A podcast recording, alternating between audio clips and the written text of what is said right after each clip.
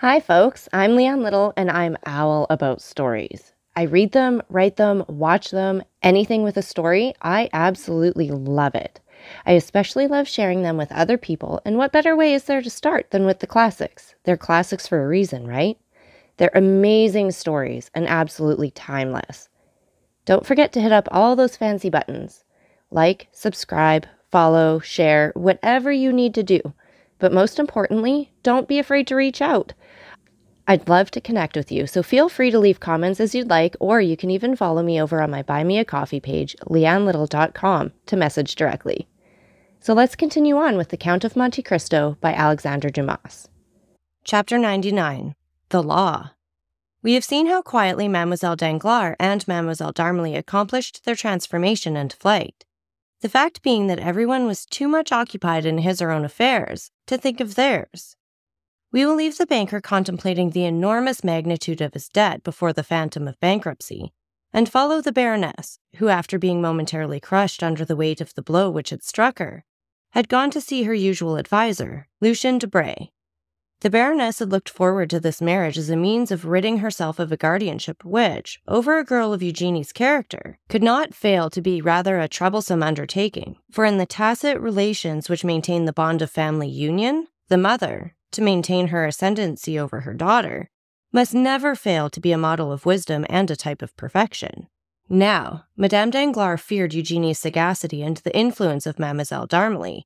She had frequently observed the contemptuous expression with which her daughter looked upon Debray, an expression which seemed to imply that she understood all her mother's amorous and pecuniary relationships with the intimate secretary, Moreover, she saw that Eugenie detested Debray, not only because he was a source of dissension and scandal under the paternal roof, but because she had at once classed him in that catalogue of bipeds whom Plato endeavors to withdraw from the appellation of men, and whom Diogenes designated as animals upon two legs without feathers. Unfortunately, in this world of ours, each person views things through a certain medium, and so is prevented from seeing in the same light as others, and Madame Danglars, therefore, very much regretted that the marriage of Eugenie had not taken place, not only because the match was good and likely to ensure the happiness of her child, but because it would also set her at liberty. She ran therefore to Debray, who, after having, like the rest of Paris, witnessed the contract scene and the scandal attending it, had retired in haste to his club, where he was chatting with some friends upon the events which served as a subject of conversation for three fourths of that city known as the capital of the world. At the precise time when Madame Danglars, dressed in black and concealed in a long veil, was ascending the stairs leading to Debray's apartments, notwithstanding the assurances of the concierge that the young man was not at home, Debray was occupied in repelling the insinuations of a friend who tried to persuade him that after the terrible scene which had just taken place, he ought, as a friend of the family, to marry Mademoiselle Danglars and her two millions. Debray did not defend himself very warmly, for the idea had sometimes crossed his mind. Still, when he recollected the independent, proud spirit of Eugenie, he positively rejected it as utterly impossible, though the same thought again continually recurred and found a resting place in his heart. Tea, play, and the conversation, which had become interesting during the discussion of such serious affairs, lasted until one o'clock in the morning. Meanwhile, Madame Danglars, veiled and uneasy, awaited the return of Debray in the little green room, seated between two baskets of flowers, which she had that morning sent, and which, it must be confessed, Debray had himself arranged and watered with so much care that his absence was half excused in the eyes of the poor woman. At 20 minutes to 12, Madame Danglars, tired of waiting, returned home. Women of a certain grade are like prosperous grisettes in one respect. They seldom return home after 12 o'clock. The Baroness returned to the hotel with as much caution as Eugenie used in leaving it. She ran lightly upstairs and with an aching heart entered her apartment, contiguous, as we know, to that of Eugenie. She was fearful of exciting any remark and believed firmly in her daughter's innocence and fidelity to the paternal roof.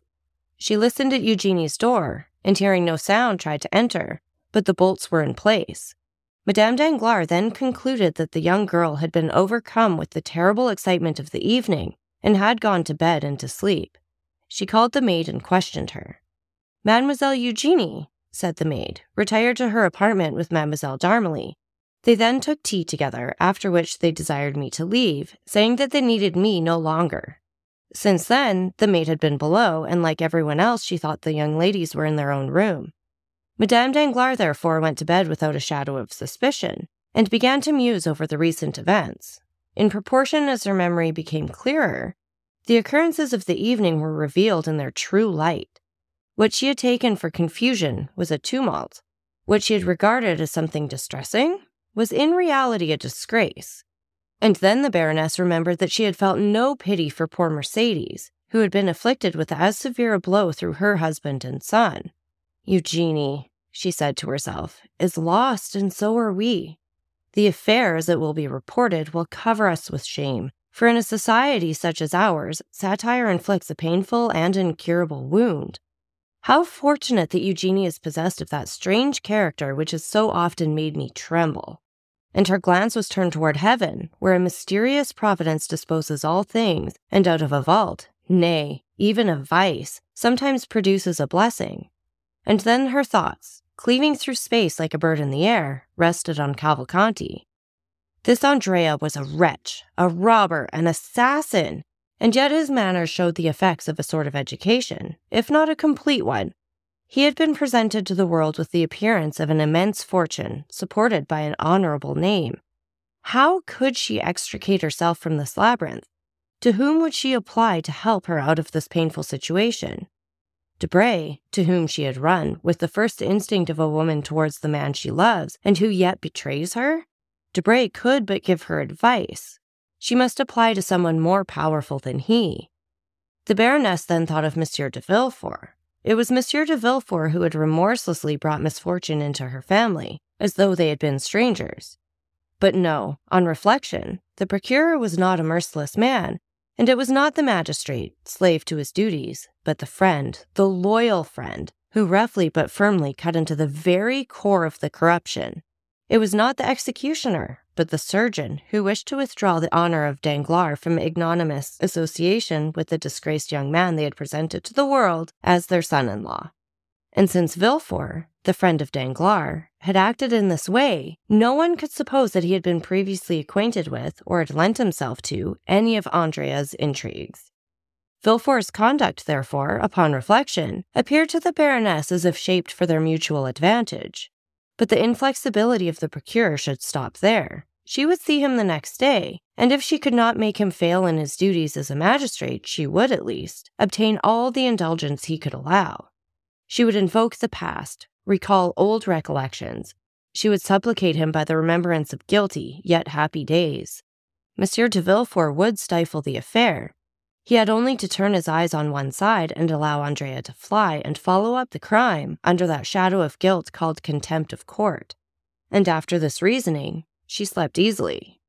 At nine o'clock next morning, she arose and, without ringing for her maid or giving the least sign of her activity, she dressed herself in the same simple style as on the previous night. Then, running downstairs, she left the hotel, walked to the Rue de Provence, called a cab, and drove to Monsieur de Villefort's house. For the last months, this wretched house had presented the gloomy appearance of a lazaretto infected with the plague. Some of the apartments were closed within and without. The shutters were only opened to admit a minute's air, showing the scared face of a footman and immediately afterwards the window would be closed, like a gravestone falling on a sepulchre. And the neighbors would say to each other in a low voice, Will there be another funeral today at the procureur's house? Madame Danglars involuntarily shuddered at the desolate aspect of the mansion. Descending from the cab, she approached the door with trembling knees and rang the bell. Three times did the bell ring with a dull, heavy sound, seeming to participate in the general sadness, before the concierge appeared and peeped through the door, which he had opened just wide enough to allow his words to be heard. He saw a lady, a fashionable, elegantly dressed lady, and yet the door remained almost closed. Do you intend on opening the door? said the Baroness. First, madame, who are you? Who am I? You know me well enough. We no longer know anyone, madame. You must be mad, my friend, said the Baroness. Where do you come from? Oh, this is too much. Madam, these are my orders. Excuse me. Your name. The Baroness Danglars. You have seen me twenty times. Possibly, madame. And now? What do you want? Oh, how extraordinary! I shall complain to Monsieur de Villefort of the impertinence of his servants. Madame, this is a precaution, not impertinence. No one enters here without an order from Monsieur d'Avrigny or without speaking to the procureur. Well, I have business with the procureur. Is it pressing business? You can imagine so, since I have not even brought my carriage out yet. But enough of this. Here's my card. Take it to your master. Madam will await my return? Yes, go. The concierge closed the door, leaving Madame Danglars on the street. She had not long to wait. Directly afterwards, the door was opened wide enough to admit her and when she had passed through, it was again shut. Without losing sight of her for an instant, the concierge took a whistle from his pocket as soon as they entered the court and blew it. The valet de chambre appeared on the doorsteps. You will excuse this poor fellow, madame, said he as he preceded the baroness, but his orders are precise, and Monsieur de Villefort begged me to tell you that he could not act otherwise. In the court showing his merchandise was a tradesman who had been admitted with the same precautions. The Baroness ascended the steps. She felt herself strongly infected with the sadness which seemed to magnify her own, and still guided by the valet de chambre, who never lost sight of her for an instant, she was introduced to the magistrate's study.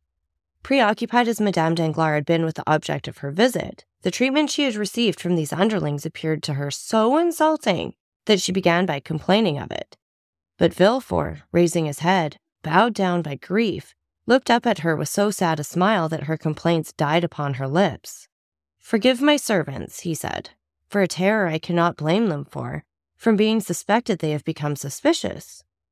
Madame Danglars had often heard of the terror to which the magistrate alluded, but without the evidence of her own eyesight, she could never have believed that the sentiment had been carried so far. You too, then, are unhappy? she said. Yes, madame, replied the magistrate. Then you pity me. Sincerely, madame. And you understand what brings me here. You wish to speak to me about the circumstance which had just happened. Yes, sir, a fearful misfortune. You mean mischance. A mischance? repeated the baroness.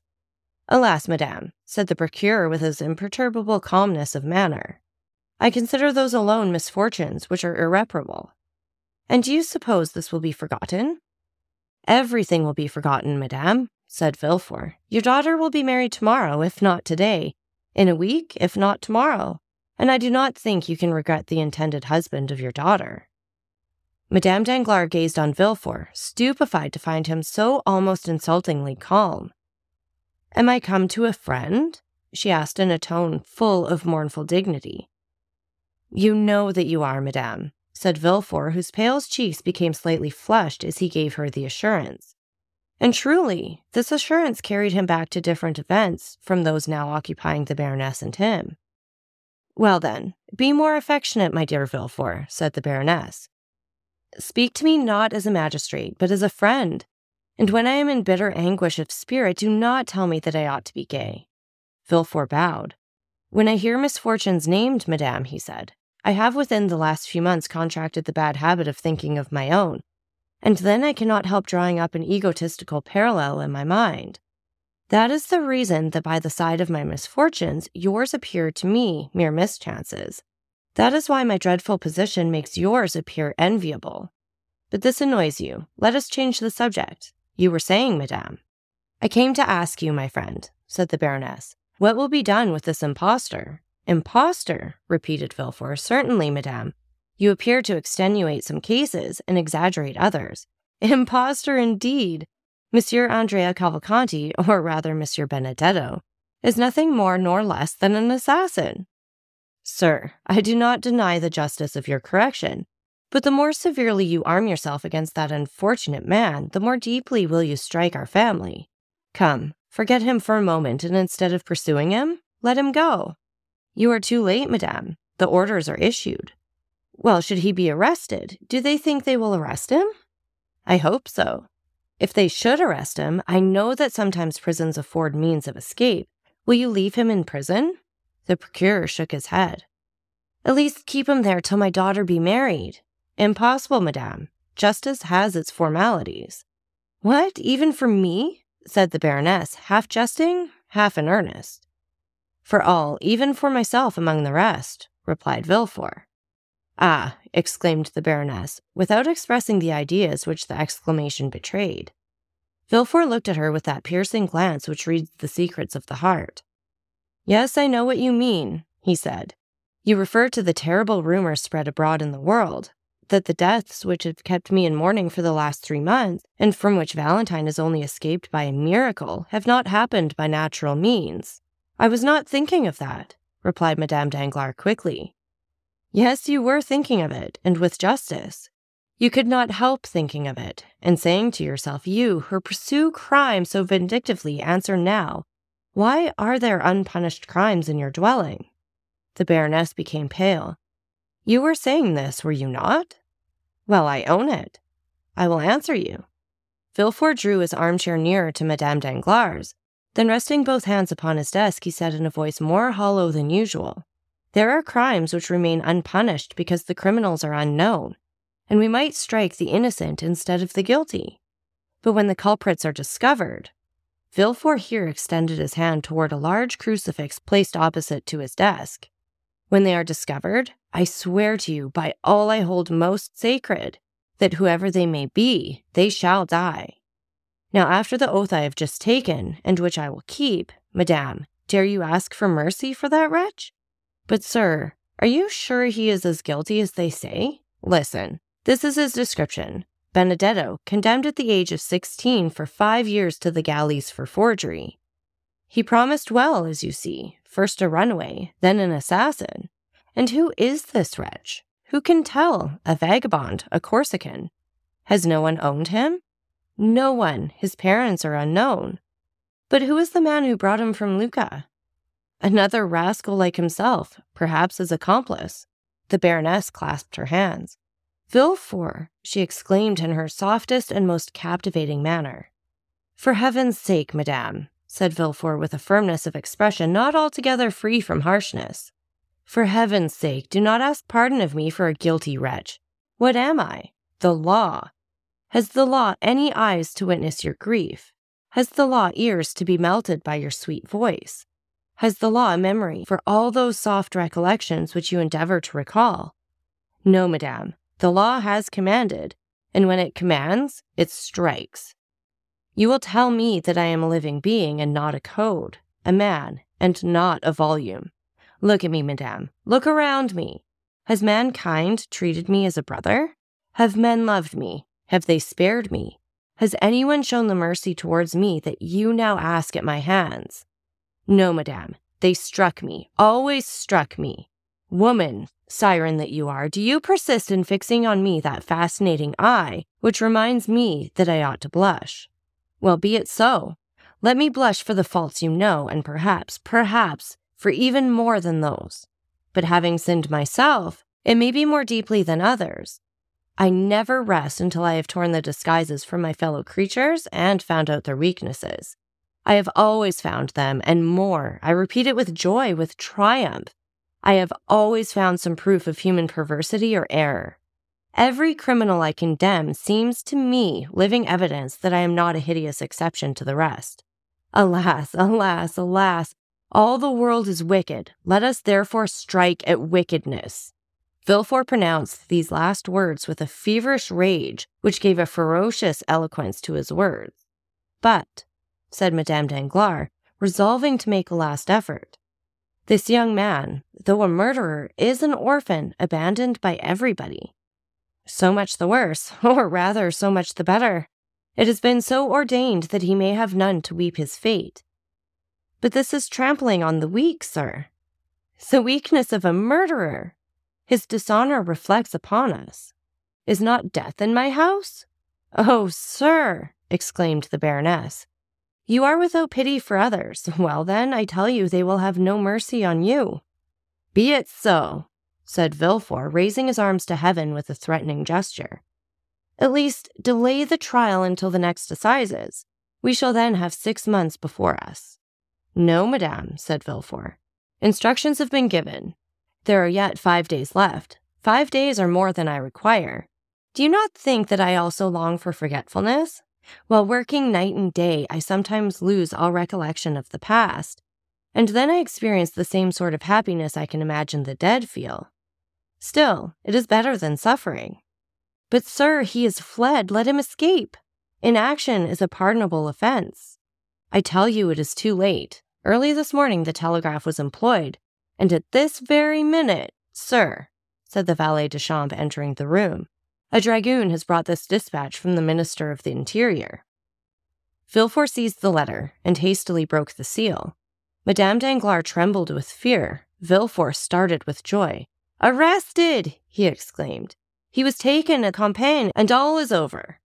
Madame Danglars rose from her seat, pale and cold. Adieu, sir, she said. Adieu, madame, replied the king's attorney, as in an almost joyful manner he conducted her to the door. Then turning to his desk, he said, striking the letter with the back of his right hand, Come, I had a forgery, three robberies, and two cases of arson. I only wanted a murder, and here it is. It will be a splendid session. So that's it for this chapter. And again, take a minute to like, subscribe, and share. And don't forget that I love hearing from all of you. So please leave any comments you'd like, or you can follow me over on my Buy Me a Coffee page, lianelittle.com. That's L I A N E L I T T L E dot com. And thank you so much for listening. Remember, it's Owl about the story. Have a great day.